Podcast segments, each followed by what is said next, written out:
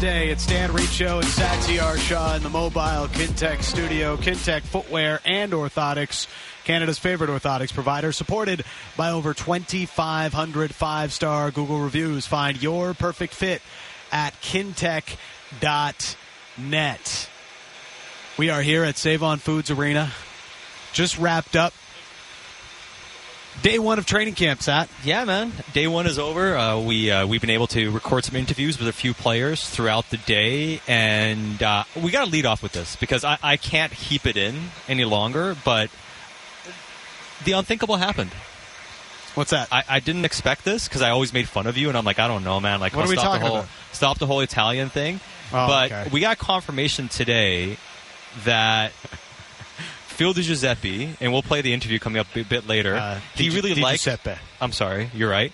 Number one, he's he's all on board your your pronunciation, and I've never seen a player and a member of the media hit it off as well as Dan Riccio and Phil Di Giuseppe hit it off today. I mean, find somebody who looks at you and somebody who blushes at you the way Di, Di Giuseppe and Dan Riccio uh, were interacting ahead of our interview. They had five minutes of just you know Yeah. just shooting the you know what. I just sat there in awe, looking at you two guys chop it up. Uh, I'll just say at Batch Hockey is where you could find uh, the initial picture. There's been some memes floating around and everything else as well since the interview happened. But uh, hey, man, when you get a couple of Vaughn boys get, getting uh, chopping it up about their their bratupsy, it uh, things can get pretty wild. there was quite a bit of overlap. Like Yeah. there was like you know you guys were talking about having the same teachers and, and knowing the same people and friends in different areas. Like I was just like this is a blast from the past. It was like you guys are two kindred spirits finally coming together. If only we had more time to talk about uh, all the great Italian joints we love uh, to hit up in Toronto and Vancouver. But uh, You got to check that. I mean, I can't wait for you guys to hear that interview. It'd be Uh, great interview, but honestly, just reach into PDG. Yeah, it's coming up later today. We got so much content uh, that uh, we've um, done throughout the day, and uh, we spoke with Phil Di Giuseppe, we spoke with JT Miller, we spoke with Thatcher Demko, Carson Soucy, Arshdeep Bains. You know, we've been uh, able to to get quite a few interviews, and, and even Sergei Gonchar, Canucks associate coach. So uh, there's there's a lot coming uh, over the next couple days, and we're here all the way up through till Saturday afternoon. So we'll have a ton on the podcast channel, Canuck Central. Find it on your favorite podcatcher. Subscribe that way you don't miss any of this, and especially uh, the interview with Phil Di Giuseppe. Can't miss. The video might even be better than uh, what was actually happening during the interview, but that's neither here nor there. Okay. Day one of camp.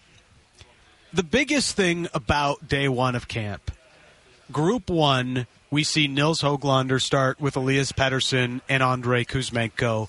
In group two, we see Vasily Podkolzin with JT Miller and Brock Boeser. They have been two of the players we've talked about so much over the last couple of weeks in the lead up to camp, getting a prime opportunity here on day one. Yeah, big opportunity. And we talk so much about how this team needs a couple of forwards to emerge.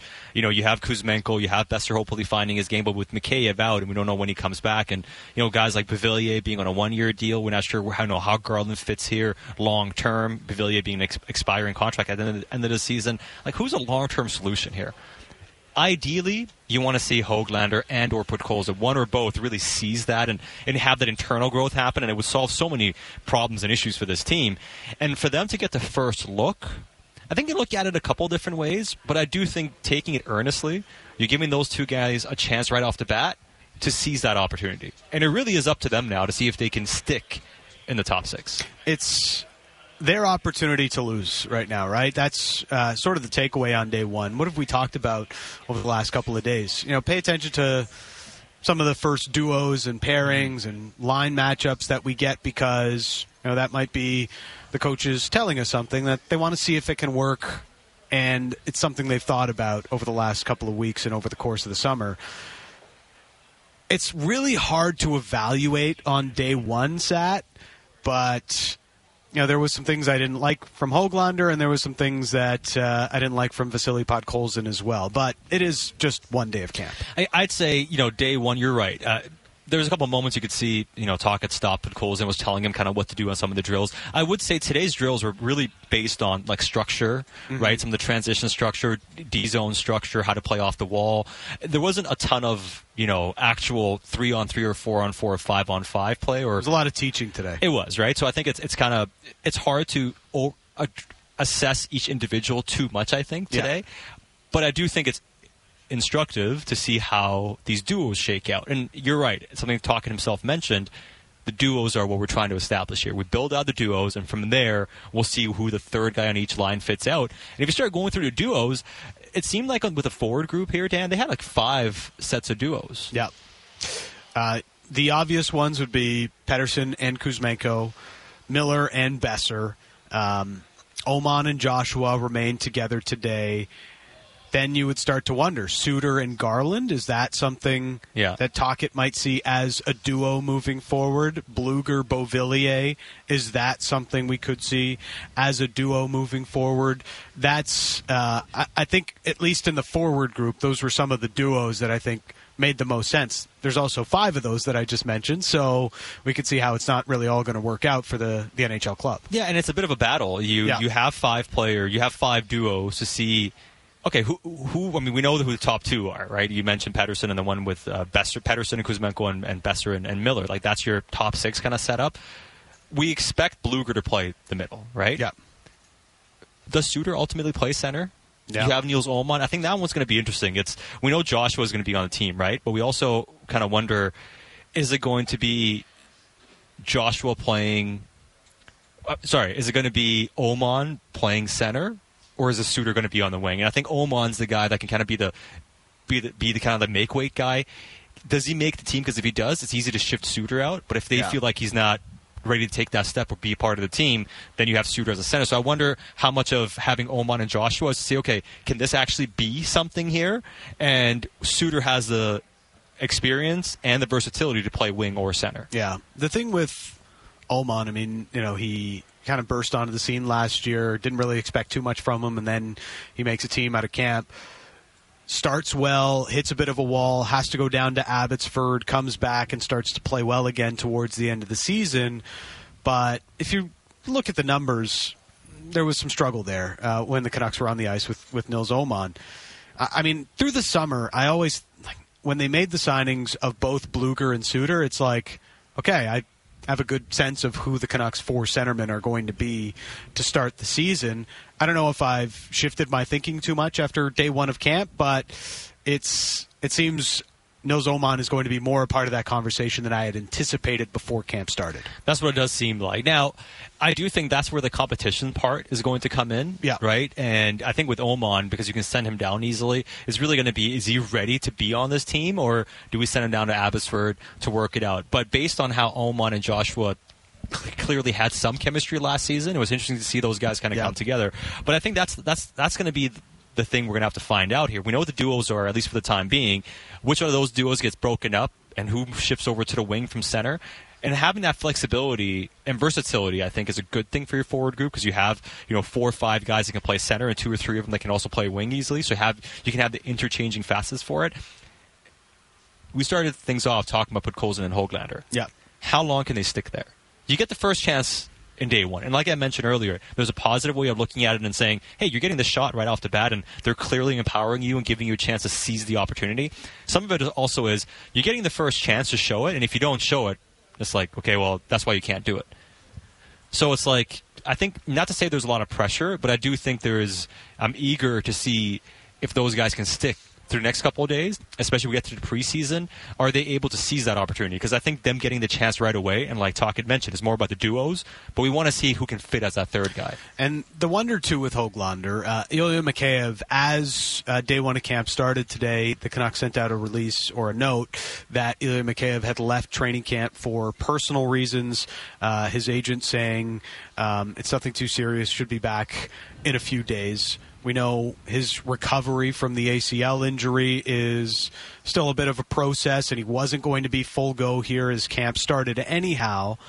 But we've always known the Canucks would like to get back to, or the feeling has always been the Canucks would like to get back to Pettersson, Kuzmenko, and Mikheyev. Mm-hmm. So it almost puts extra pressure on Hoglander to really seize these few days Yes. because his spot could be gone the minute Ilya Mikheyev is, is here anyhow. Yeah, and I mean, and this isn't the first or second camp these guys have been here for, Yeah. right? And you know, Hoglander's had a chance in the past too, and hasn't been able to really stick, and he's had some good moments. This is the best opportunities he's had. Yeah. And considering the fact that he has a two-year deal, and I don't anticipate that he would go on waivers or anything, but it's it's kind of like show us this year whether you're a guy or not, and if you're not, it's going to be a you know it could be a problem here, and that's one of the things on Podkolzin where you have a bit more runway with him. Whereas with Podkol- with Hoglander, if you don't feel like he's ready, he's a 13 forward, Yeah. and it's like where does he fit if he's not playing your top six? With Podkolzin, if he's ready to go, you're like fantastic. Yeah. We- We have a guy that can play in our top six, middle six. He can do different things for us. He can be a guy that takes a step. But if he's not quite there, you have the luxury of sending him down to start mm-hmm. the season in Abbotsford. And it's interesting because we're going to play a, uh, an, a conversation with JT Miller uh, later on. And JT, as always, has been one of the bigger boosters for Vasily Podkolzin. But it comes back to the same thing we've always talked about with him. Does he have the confidence to just go out and play? Yeah. Because even, you know, you're right. It's only the skate today, but it's clear that he, you see him still be tentative time Mm-hmm. to time. And how does he get away, get out, grow out of that Yeah. and be less tentative and be more forceful in how he takes the game on? You know, there was a simple moment. Uh, they're doing one of their uh, offensive zone drills.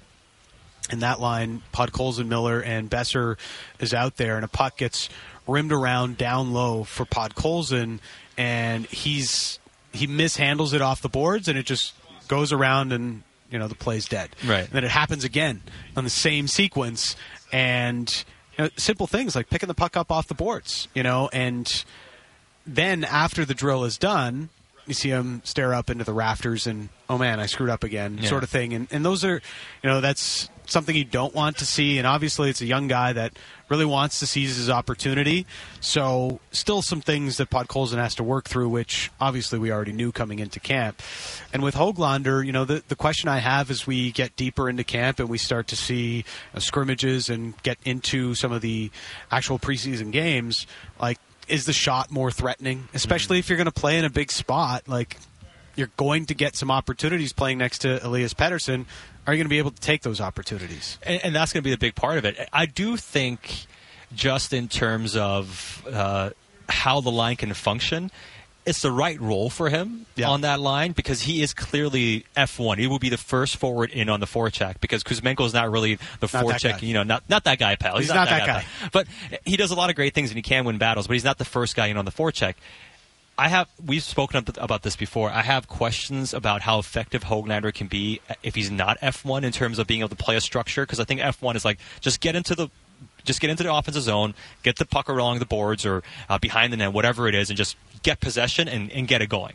Anytime It's one of get- his better traits. and he's fine with that, right? If you get him to a position where he has to think about which lane to take and how to support the puck and how to support the F1 and F2, I think that's where he starts getting a bit confused, or at least it's not as natural as his game plays. So I do see a pathway where it's like, you're right, he has to score, but because Pettersson can score, because Kuzmenko can score, how much can you retrieve pucks and how much chaos can you create with your effort level, with your forechecking ability, and even with some of your playmaking skills? Because I do wonder, like, is he a great playmaker? No, he's okay. Is he a great goal scorer? No, he's got some talent, but not a great shot. But he is. He can be relentless with his puck pursuit, and he can be really good at coming away with pucks. And if you're able to be that guy on that line and be able to be smart enough and offensive enough to play off those guys as a third forward, like there is a real chance for him to have a little bit of success. And doesn't have to be going to score a bunch of points. Is can you still do that role? It's almost like can you be a poor man's Mikheyev to some extent? Mikheyev clearly has more size, more strength, more speed, and more overall defensive awareness and two-way he ability. might have a more dangerous shot too. He, yes. However, you can still do a lot of the things in the offensive zone in terms of getting the puck that Mikheyev can do. So I do see a pathway for that line to work if Hoglander can really be that guy. Uh, question coming into the Dunbar Lumber text message inbox 650 650 is Blueger and Phil Di Giuseppe the duo rather than Blueger and Beauvillier. Uh, I guess that is a, a bit of a question mark. You know, both. Um, I think both Beauvillier and Phil Di Giuseppe can move up and down the lineup. Oh, yeah. Would it shock me to see if Podkolzin doesn't seize the opportunity with Miller and Boeser? Would it shock me to see Phil Di Giuseppe back there, who had a lot of success towards the end of the se- season with those players? It would not shock me at all. And even Beauvillier, could he move back up with Pettersson and Kuzmenko because we saw them have success together last year? hundred percent. I think the, the two two fallbacks you have, especially as long as McCabe is still out, that you can go to to your top six is your boy PDG, just kind of going back and playing with. Yeah. You know, you, you know you've done that. You can live with it. And you mentioned Beauvillier, you can play on that top line. So I think you would prefer to be able to have more depth in your lineup, to have a four to have a four line team. And this is something we talked about a couple weeks back that if you can have the luxury of having Garland and Beauvillier in your bottom six on separate lines, and then having four lines you can roll out there. I, mean, I know people are like, why are you putting Beauvillier on the fourth line? To me, I don't view it that way. Way I view it as okay, you're going four lines. You're going to have pretty even split when it comes to five on five play outside of your top line, obviously. I love that idea of, of being able to have that type of depth. But the only way you can have that depth is if Podkolzin and Hoagland, or at least one of them, really sees that chance. Because I think if those guys don't, what we're going to see is Beauvillier goes to the top six, and most likely PDG goes and fills that spot until McCabe comes back. And then you have Beauvillier and McCabe as your top six left wingers, right? You'd rather be able to split those guys down. But I do think the reason they didn't start with those guys there is like they feel pretty good as if we have to go back to that, we will, but we'd rather see somebody else go so we can lengthen our lineup. Now, the other thing, final thing on the forward lines before we move to some of the defensemen and what we saw on that side of the ice today. One of the surprises was Arshdeep Bains getting a look with Pius Suter and Connor Garland. Yeah, and based on what we saw at at the Young Stars tournament and kind of how the team fared, it would have been easy to assume that Aidan McDonough perhaps would have gotten a, a chance to maybe play with, with a shooter or even a Teddy Blueger or whatever. But I think because of his lack of experience, though, and he showed a lot of positivity, but it, is he better off just making this team and playing some games and getting sent out, or be part of camp, you know, get us some chances, go down, spend 20, 30, 40 games, and once it becomes clear, maybe then you come back up. Whereas Arshdeep Bains had a solid season, had a good off season, looked really good at young stars. I think it makes more sense if you're giving one of the young guys a look for Arshdeep Bains to be that guy that gets that gets that look right now. And I don't know if he's going to break with the team, but I think it it's a bit of a carrot for him for the amount of work he's done and how much progress he has made over the past year. He is, um, I think he's very much on the radar for NHL games this year. Yes. Uh, and, and it's pretty obvious given he gets put in this spot today. He makes a lot of smart plays. Like with the puck, he, he you know, unpredictable a little bit and, you know, plays that are, I mean, they're more winning plays. You know, he plays a very smart, clean game, and I think that's one thing they really like about Arshdeep Bains. On defense, the surprise that well when we saw the groups come out this morning um, in the first group it was ian cole and Filip Hronek, and then the second group was hughes and Soucy. so we at least my initial thought was okay we'll see hughes with Soucy and we'll see cole with Hronek. it didn't end up working that way because Soucy ended up with joel mcward Yeah. and it was Hughes with Noah Juulsen in Group Two. So something to keep an eye on there, but something we've talked about since Ian Cole signed the po- the possibility of him playing with Filip Hronek. Yeah, and that I think in theory you're putting together your two best defensive defensemen, and you're in Hronek's a good two way defender, but putting them together I think gives you a strong potential foundation as being your go to matchup pair. Yeah. And being the pair you throw out there for a lot of the defensive zone faceoffs and a lot of tough minutes. The question ultimately comes down to what type of defenseman is the best to partner with Filip Hronek? Is it a defensive D man type like an Ian Cole? Is it a guy who moves the puck a bit better? If you're looking for a better puck mover outside of putting Hughes next to him, there aren't a ton of options. Yeah. And I think because of what Quinn has done, and because I think Adam Foote was very impressed with Noah Juulsen, and I think the team was impressed with how he played, I think they're intrigued by the idea of can Hughes elevate Juulsen, and can Juulsen be a late enough bloomer that he can kind of do some of the things Luke Schenn did, mm-hmm. plus being a better, better skater, and kind of be that type of guy. And if he can be, well, you want to talk about you know finding you know some gold out of nothing. It Yeah. can be, and this is the time for you to, tr- to trust, uh, test this stuff out. But they don't really have outside of Wolanin and Yeah. Jack Rathbone. and Jack Rathbone, based on who was playing with Philip Johansson, you know, what, you know, I think he has a lot of work to do to get up. But I don't know if they have a two-way puck-moving defender of that ilk right now to try with Hronek. So I think the best way to go about it is see if he can work out with with Cole. Um, a lot to take away from you know, some of those things. Cole, you're going to want to hear Ian Cole on playing with Filip Hronek. Uh, that'll come up a little bit later on when we speak with Ian Cole. Now, Carson Soucy uh, with Joel McWard, uh, or sorry, Cole McWard. Um, I was I was a little bit surprised, um, not just because I expected to see Soucy with either uh, Hughes or maybe even Myers, and Guillaume Brisebois ended up with Myers today, but what does it say about McWard that he's playing with a guy that the Canucks just signed to a three-year deal? I think it shows that they believe in him. Not Yeah. necessarily that he's going to break camp, but his name has come up a few times. Like if you ask some of the people with the team off off off air about hey some of the guys like his name comes up, and Rick Tocchet's been really mentioning Cole Cole McWard's name a Yeah. few times and how impressed he was with him. So I think they see they've seen more than maybe us on the outside have seen in terms of his chances of making this team. Because I don't think it's insignificant that him and Soucy get a chance together. Because you can look at it and say, well, where does Myers fit in on this? Because Myers and Brisebois were also a duo on the back end today. But it's kind of like the same thing of putting guys in positions to have success. Carson Soucy's coming to a new team. He's a guy who can play the right side, but you're trying to get him to come in and be a longer term fixture. Does it make more sense to ease him into a role that's more comfortable as opposed to asking him to do something bigger? So those are some thoughts on day one of camp. We'll have plenty more as camp goes on. We'll have plenty of interviews as well with players, coaches, and otherwise.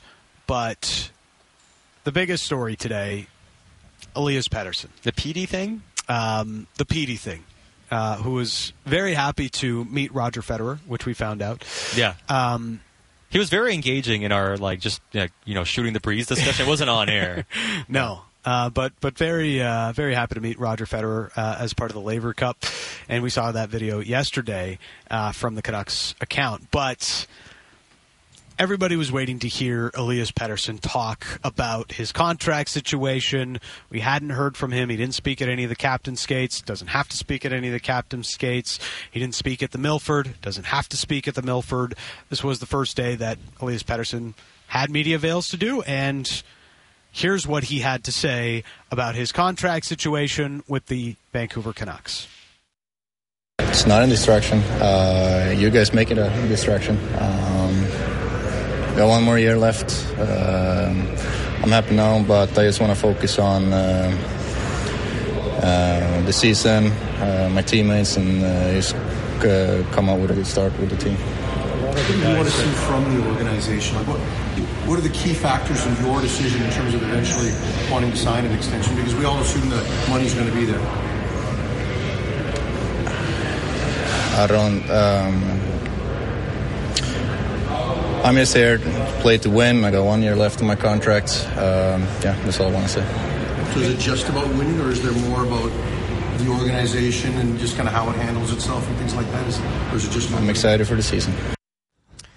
There is Elias Pettersson doing his best uh, Marshawn Lynch impression. It was almost like I'm just here so I don't get fined. It was very, it was very remin- reminiscent of that. The one thing I would say, because I saw Tones mentioning, he's like, you know, maybe Petey's always stoic. Like he seems like a guy who's not very happy. Yes, if you watch the, you know the scrum or whatever, but we like we mentioned before he did the scrum, we were just kind of like you know off the record, just kind of chatting with him at table side. He wasn't on air with us. He was laughing, chill, whatever. Yeah. Like he didn't seem like a guy who was like upset or angry or dis, you know, a, a malcontent Yeah. walking up. But w- clearly, he didn't want to say too much. Yeah. And clearly, he was, I don't know, told, but I think he had an idea of what to say, and he kept trying to stay to that message. It came off as curt. I think it came off as dismissive to some degree. It came off as somewhat combative because he's like, "Well, you guys are making a story," which it's not unfair because we ask the questions, we you know we write about things, we talk about things. Yeah, we're obviously Fans are worried about losing the team's best player, 100%. arguably. chicken or the egg, right? Yeah. It's like, why do we talk about this? Like, well, the fans want to hear it, and it's like, well, why do you talk? Why the fans are, are hearing it because you're talking about it? Regardless, the point being, it's fair, whatever, right? I don't get the sense that it was. I get the sense that he was trying to not say too much, and then it came off as being very dismissive. Yeah. And I think what's clear, which we've all kind of known here, they're all waiting to see how things go. You know, and, and if things go well, there shouldn't be an issue here. Yeah.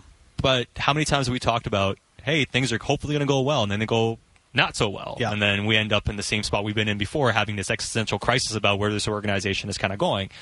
And I think that's the thing they want to kind of get over. The hump. If there's a hump, I think the organization hopes to get over, and I think a guy like Pettersson would hope to get over. It's the do we just not crap the bed? Yeah. You know, can we get through the first couple months of the season and be, you know, you know, a team that's doing something of significance? And I think that would kind of ease the pressure a bit because I think we don't try to say too much is because you don't want to be like, oh yeah, everything's great, I'm going to sign here, and then things go awry, and then that doesn't happen.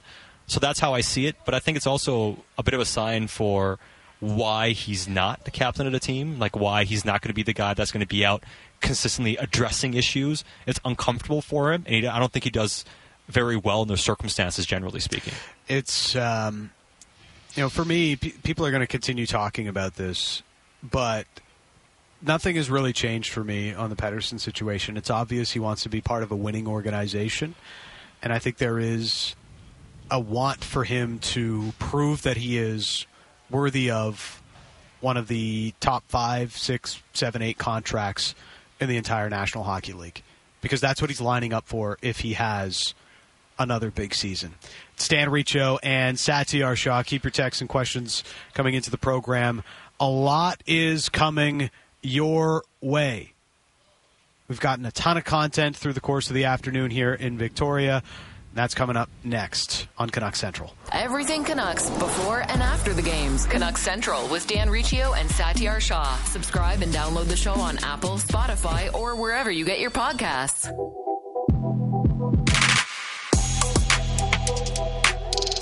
Canuck Central in the mobile Kintec studio. That's right, we are in Victoria. And we are taking in Canucks training camp. Day one is in the books. Uh, we've got a ton of interviews coming up for you. Uh, Ian Cole, Phil DiGiuseppe, as part of our interviews in this segment, including Thatcher Demko.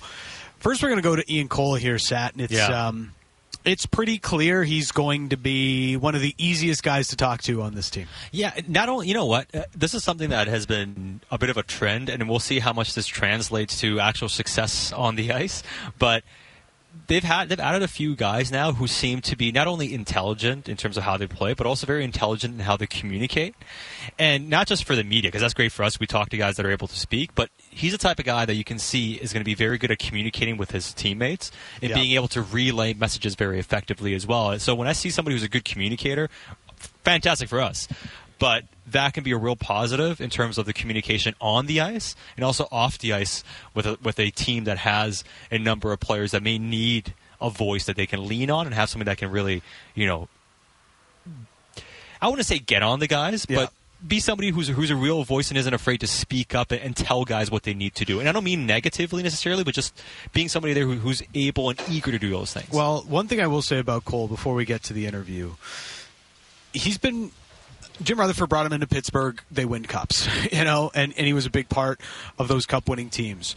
His whole career, he's basically played with playoff clubs, whether it was St. Louis, Pittsburgh, Colorado, on and on down the road. The last few years, he's jumped around from team to team. Now, norm, like sometimes you might think that's that's a bad sign for a guy. Like, why isn't one team really sticking with him? But it's like he went to Minnesota, perennial playoff team. He was in Carolina, perennial playoff team. Tampa Bay last year, and now a team that's hoping to be a perennial playoff team towards building a Stanley Cup contender. Like the things he does are valued by good teams in this league. Yes. And I think that's something to keep in mind when thinking about Ian Cole. Without further ado, let's hear from one of the newest Canucks defensemen. Here is Ian Cole. Dan Riccio Satyar Shah here at uh, training camp in Victoria, and sitting with us table side is uh, new Canucks defenseman Ian Cole. How's it going, Ian? It's going pretty well, guys. How are you doing? We're doing well. First day of camp. You're kind of a vet at this now. How much? Uh, how much different is it now than it was early in your career? Um, it is different. It is different. It's um, you know, I think there's still a little bit of uh, not necessarily nerv- nervousness, but like excitement, kind of like a little bit of anxiety, like ready to get going. It's been, you know, by the end of summer, you're ready to, you know, kind of get get back in the swing of things. But you know, I think when you're early on, you're just trying to figure out what the systems are or what am I supposed to be doing, what I'm supposed to be doing out there. Things are going so fast. Uh, you know, by by year 14, things kind of slow down. You know, you can kind of do the really quick 30 second, hey, what are you doing in the D zone? We're, we're in the neutral zone. We're doing the O zone. And you know, I've been on enough teams, played with enough coaches Hey, that guys. I've pretty much done every every system that they could throw. So um, usually it's a pretty quick JT transition and and kind of know right away what you're doing. And unfortunately, uh, in that same vein for me, uh, I had talk in Pittsburgh, so a lot of it uh, similar and carries over. So uh, it hasn't been uh, too steep of a learning curve, which you know kind of kind of makes it nice. Well, and obviously we know a lot of the guys have been here early skating. How much has that kind of helped with guys being familiar ahead of camp? Yeah, no, I think it helps a lot. I think it helps a lot. I mean, um, you know, we hadn't done any systems or uh, you know actual tactics or anything, but even just getting to know the guys, getting to know their personalities, how they work, and sorry, I was a protein shake burp. Um, but uh, you know, just getting the personalities and just kind of seeing them on the ice, how they move, kind of what they look for. I mean, seeing how you know Kuzi's got his head fakes in, and you know you want to give him a little bit of space when he's doing that, and let him kind of set his play up first, and then kind of read off of that. And um, you know that's kind of the same thing you would do when you're playing with like a Kucherov, right? You don't want to crowd him, you want to try to get give him time and space, and and let them kind of set up what they're formulated in their head, right? So little things like that that you just kind of learn by skating with guys a handful of times, and, and fortunately we've kind of gone through that learning curve, and then you know now hopefully we can hit the ground running. You played with a couple different teams over the last couple of years. You got you got to be used to acclimating into new environments, then, eh? Yeah, yeah. I mean, uh, the moving part always always stinks. It's never Yeah. easy, but uh, you know, once you get past the move, you know, for the most part in this league, we got a lot of really, really great guys, really great people. So, um, you know, there's. I haven't played with a ton of guys on this team before. I played with Seuss in Minnesota. I played with Sheldon Dries in, in Colorado. But you know, you get here, you meet the guys, you spend time with them, and uh, you know, everybody's great. Everybody's welcoming. Just trying to assimilate as quick as you can into that culture and, and, and earn some trust and, and go from there. What's the uh, what's the scouting report on Seuss? He's good. You guys like him. Yeah, Yeah, he's big, he's long, you know, he's lanky, moves well, moves well for his size. You know, he's he's a defense first guy, yeah, certainly, but he's also got some good offensive instincts, and he's not afraid to get up in the play. He can score goals, and you know, not he's not gonna score twenty. He's not going to be Quinn Hughes out there, but you know, it, he picks his spots well. He's he's a good player. He's my partner almost a full year. We played together in Minnesota, and uh, he played left side, I played the right side, and he was he was really really good. That shot can be a real threat in the off- offensive zone, can it? The shot he has, like Yes. in the offensive zone, can really Yes. be a threat, especially Yes. if he plays offside at times. I mean, you know, if he can get that, Yeah, shot yeah. doing that. Well, and that's the thing, right? Like people always say, "Oh, left-handed stay on the left, right stay on the right," and you know that is true. In some instances, things are easier, but also things are a little bit harder, right? You know, if you're the lefty on the left point in the O zone, you're kind of dragging it with your back to half the ice, right? A lot of times you open the hips up, you kind of get across, and that's fine. But you know, if you're lefty on the right side, you're taking it, you're on your forehand, you can see the whole zone, right? Um, you know so there are positives and negatives to that and like you said his shot is sticks so long he can whip that thing quick You know, he's got a nice little pull on that too he can get shots through uh, he's a good player i think you guys really like him So you, you've been with Minnesota, Carolina, Tampa the last three years. That's you know three teams that are pretty much in the playoffs every year. This club trying to get to that point where it's a yearly playoff team. What is it that kind of separates those teams that kind of know they're going to be there from the team that's trying to get there? yeah um, i've been fortunate throughout my career you know on top of those teams you just said you know i was in pittsburgh Yeah. and then colorado and or colorado then pittsburgh and then then uh, st louis going back Yeah. right so yeah i've been fortunate enough to bet on playoff teams my entire career and there's a very definite feel to a team that has not only made the playoffs consistently but won in the playoffs. There's a confidence, there's a, a stick to itiveness that where they're confident that if they do continue to stick to their game over time, they will win more often than they will not win, right? And that's really what it is in a seven game series, right? You need to win four games out of seven. So it's there's very thin margin of error, but if you know that if you do your job and do it really freaking well, and you win six percent of the battles and you win sixty percent of the games, you start winning series, right? And um, there's a certain confidence there, and that's what I think we got to build here, right? I think a lot of times, especially with the market that we're in, with the media that we're in, no offense, but there's a there's a magnifying Yeah. glass, right? And it's like, oh, they lost the first two games, like, oh, another year, write it off already. You're like, whoa, there's 80 games left. There's a lot of time, and I think Yeah. that there's uh, that can wear on guys mentally a little bit, right? And they're, they're you just need to build a confidence in our game and our teammates and and our ability to be resilient over time, right? There's ebbs and flows to the year. Uh, all season long, there's ebbs and flows. So the, uh, as as best as we can, you know, kind of just consistently just do our job and just keep putting a good product out there, then we'll we'll win a lot of hockey games. And I think that's where we start to build that confidence as we go. Well, it's kind of like the chicken or the egg a little bit. You mentioned the teams that have success that can get through those things. But how do you build up the type of confidence that you can have the stick to itiveness that, okay, we lost two in a row, but our process has been good. Let's continue doing what we have to do, shift in and shift out. And even if we lose, this will help us. Like, how do you get to that point when you haven't had the success banked yet? It's a great question. And I think I have a really easy answer for you, and that's by losing. I think when you lose and you lose a lot, you get pissed off and you get fed up with it and you say, all right, whatever I need to do to make sure that this stops happening, like I'm going to do it. And that's where you start to say, okay, I'm going to sacrifice. I'm going to do whatever it takes, right? And then you win a couple games. You're like, oh, okay, like we can do this. Like we got to, we, this is a pattern of how we do it. Now we just got to stick to that, right? And then, you know, you start winning enough times over months, over years. And then it's like, okay, I know the pattern. It's just, it's pattern recognition over and over and over, right? And um, a lot of times it takes teams to lose to win, right? They need to learn how to win by losing. You look at Washington, you look at, I mean, there are so many teams that have gone through this. I mean, Tampa Bay, right? I mean, arguably one of the best teams over the past decade. Like, they had a lot of losses. And Yeah. with a, with some recency bias right now, you're like, oh wow, they're great, they win all the time. Well, for eight years before that, they had a heartbreakers year after year after year after year, right? So um, it's very easy to have a very kind of myopic view of a team and, and and of the past few years when, you know, for a decade, the Vancouver Canucks were one of the best teams in the league every single year, right? So I think it's so easy to to just get negative and just jump on it and, and just grind down, but there's I think there's a lot of good players here. I think there's there's a very nice mentality going into this, a, a very beneficial mentality. So before we let you go, just a quick one. And you've been great with your time. Playing with Filip Hronek today, what was that like? That was great. It was great. I'm I'm from Michigan, and you know my dad and I were talking a couple of days ago, and we were talking about the roster, and he's like, "Oh, Quinn Hughes, he's really good." I'm like, "Yeah, he's he is really good." And he's like, "Who else do you have?" I, oh, Seuss, yeah, he's really good, yeah. And I'm like, "Oh, and we got Filip Hronek." He's like, "Wait, what? You do?" He's like, "He was my favorite player on the Red Wings. He was so good."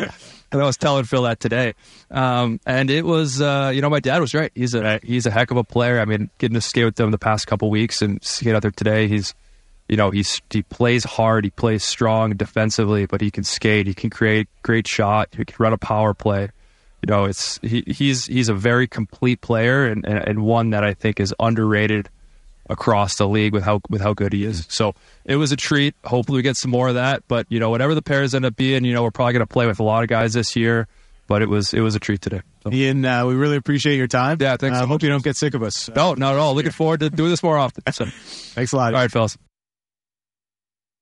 Ian Cole joining us uh, here on Canucks Central. That was from earlier today, day one of training camp. Continues to be engaging and really thoughtful on you know the steps this team can take to getting over the hump. Sat, which is a major topic of conversation, right? In the way, like this is sort of the thing that the team has struggled with in the past. The stick to itiveness Yes. when things started to go wrong, you'd start to see guys branching away, trying to do their own thing, trying to do too much on their own, trying to create something when there isn't something there, and that causes all kinds of problems for you all over the ice. Yeah. And that's something we'll have to keep watching because look, it's not going to go brilliantly to start the season. They got a pretty tough schedule out of the gate, some different question marks there, but how do you respond to any sort of how do you respond to any sort of losing streak or bad things happening on the ice? Any sort of issues that may pop up how does this team respond? What is your natural state that you revert to in, in crisis? yeah. And you have to create, like Ian Cole mentioned, the habit and the repetition of always doing the same thing. And yes, from time to time it, it, veers one way or another a little bit, but you never break away from it completely. And to the point you made, how often did, did they just break away from what they were doing completely, right? And you started seeing them not play as a five man unit. You start seeing more distance between the players, bigger gaps were being built out. Guys were trying to do other people's jobs. That's what I'm really curious about because I don't care how locked in these guys are going to be. They're going to hit a rough patch at some point. It's yeah. an 82 game season. Best, even the best teams have rough patches. How do you handle that rough patch? And that's going to be the real test, I think, for has this team grown? And we hope to get off to a good start. And we hope they're able to overcome these things. But because we haven't seen it yet, that's the big question mark. They're all saying the right things. Yeah. You know, and they have the right guys in who weren't here before who can really impart that and impress that, like an Ian Cole. But it's a matter of doing it, right? It is a matter of doing it. It's uh, going to be fascinating to see how Ian Cole impacts this roster. Was really good for the Tampa Bay Lightning in Tufts last year against other teams' top competition. Played alongside Erik Cernak uh, with the Tampa Bay Lightning, and as uh, somebody as you well know, we're going to enjoy talking to this year. The next interview is Phil Di Giuseppe, and uh, I've been getting the gears all day thanks to Brendan Batchelor, who tweeted out the picture where I appear to be blushing as Phil Di Giuseppe and I uh, reminisce about the old neighborhood. I guess you could say. Man, reminiscing isn't isn't the isn't the right word. I mean, you guys were waxing poetic about you know the overlap in your past and you know talking about the Italian community and everything. I mean, I really wish that we were recording that entire discussion, and, yeah. and, and, maybe Phil would have wanted to come out because it was like really candid discussion. Yeah. But I've never seen a player and a member of the media essentially fall in love at first sight. it was man, like calling it a bromance isn't enough. I mean, that was that was something. Like I, I was very impressed by how you you and PDG really seem like kindred spirits. Uh, it's it's a, a bond from the uh, Italian folk, I guess you could say. yeah, I'd say. now we finally got uh, confirmation on the proper pronunciation of his name, which he admits he doesn't even do himself. So Phil Di Giuseppe is the ultimately correct way, but doesn't have to be the way you say it, as even he goes with the anglicized version. Without further ado, here is Phil Di Giuseppe on Canuck Central. Dan Riccio, Satiar Shah, sitting tableside now with uh, Phil Di Giuseppe. Thanks for joining us, Phil. How you doing? I'm good. It's a pleasure being on here, guys. Uh, so, I hear how he said your name. Is that cool? Or like that's how you say it? I don't know. He always says. I can't even say it that way. I have a hard time getting it out, so I appreciate when people get it right. People are always giving me the gears for doing it, but it's just like to me, it's natural, right? Giuseppe is easy to say, but you put a DI in front of it and everybody goes squirrely. so I've heard it all. Yeah, I'm sure you have. How was uh, how was your summer? It was good. I had a baby girl at the end of the year last year, so it was a little bit different of a summer, yeah. but not as much golf. But yeah. uh, it was basically training and then training to be a dad. Yeah. So I'm sure your parents are happy to have some grandkids around too. Oh, you know how it is. My dad always wanted a girl. He got yeah. two boys, so um, he's loving it. My mom loves it, so uh, it's been a special time. You've been uh, you've been here with this organization now for a few years. Do you, you kind of feel a little bit more settled in your career, and especially with the way last season ended, you feel like you got a good runway going into this season. Yeah, obviously there's more confidence going into this year than in years past, but uh, you know you know all the guys now. First year, it's always tough. I mean, I've been in a number of different organizations, but it's always weird walking in and you gotta you know get to know guys, and so um, it's nice to know everybody. I know everybody at Abbotsford, Vancouver, so it's uh, fun being around the rink. And I, clearly, there's more predictability too with how the team wants to play, and also the role that you played. And how does that fit in, especially with the coach and knowing the expectations? I think role is the biggest thing. It's you know, when you come into the league, you're just trying to score goals. Everybody wants to score goals, which is the best thing to do. It's what gets you paid, right? Um, at the end of the day, you got to find a role, and and you got to you know play that role to a T, and um, establish yourself as a, a quality player. Um, and I thought I got a good opportunity last year, uh, carved out a bit of a role. So, um, like I said about confidence wise, hmm. um, I have, I think it's a lot better than the years past. What's that? How do you view your role on the team, and what is that? Uh, I mean, when I came up, I was on the fourth line. You know, obviously played defensively sound, get the puck in, try to change momentum if the game's going the other way. Um, and then when I was playing with Millsy and Best, I think I complement them well because know, was hard on the forecheck, holding on to pucks, you know, reliable with the puck, defensively sound. So um, I think it made my game. It was easier for me to go into games just because I knew what they were going to do, and I think they knew what I was going to bring. So um, it was easy for me. And one of the things that you had a lot of success doing, and the coaching staff talks about a lot, is being good on the wall. And how did you develop that? Not only the, the tenacity, but finding a way to be effective, not only shield the puck, but come away with it oftentimes. I think the number one thing is like the whole game is a bunch of these little battles. Um, and when you're younger, at least when I was younger, you don't really appreciate those as much. Um, but they all add up, and um, you know, at the end of the day, like I said in the past, like whoever wins most of those battles are gonna usually win the game. So I think that's an easy way if you're not scoring or you know if things aren't going your way is to lock in on on those little details and then you know the rest of it just comes. So I think for me, I just try to focus on anytime there's a wall battle, face off, you just try to win that battle and um, you know the play just happens. Coach loves his wall guys, right? You just got to be that wall guy for him. Go through the wall. Uh, how is it like with with Tocchet system? Is it has it been a good fit for you? Do you find that you know it's easier for you to? I to think so. I, I do well more with structure. Um, and that's one thing when he came in, um, he tried to implement the structure he did. Um, and then I think it's easier for guys to play because it's more predictable. Defense know where offense going to be. Everybody's on the same page. So um, for me personally, I don't, I don't like run and gun. Yeah. So I like that. Well, and defensive hockey. Let's go. I mean, I'm all for. I mean, Well, you need some offense. Yeah, no, no. predictability, predictable Yeah. hockey, um, and then you can add some flair. I mean, that's what wins consistently in the league, right? yeah, The teams that are able to do that, they they have, tend to have more success less over the mistakes. 82. Yeah. maybe not as fancy, but um, that's the way to get it done in the long run. well, this is also like what your third training camp here with the team now. This will be my third. Yeah, Third training camp. How different does the vibe kind of seem in terms of the preparation the players have, just how everything is? Don't have to compare and contrast, but does it feel different in camp this time around? I think everyone's excited to get Yeah. the year going. Obviously, the way the year ended, didn't make the playoffs, but Mhm.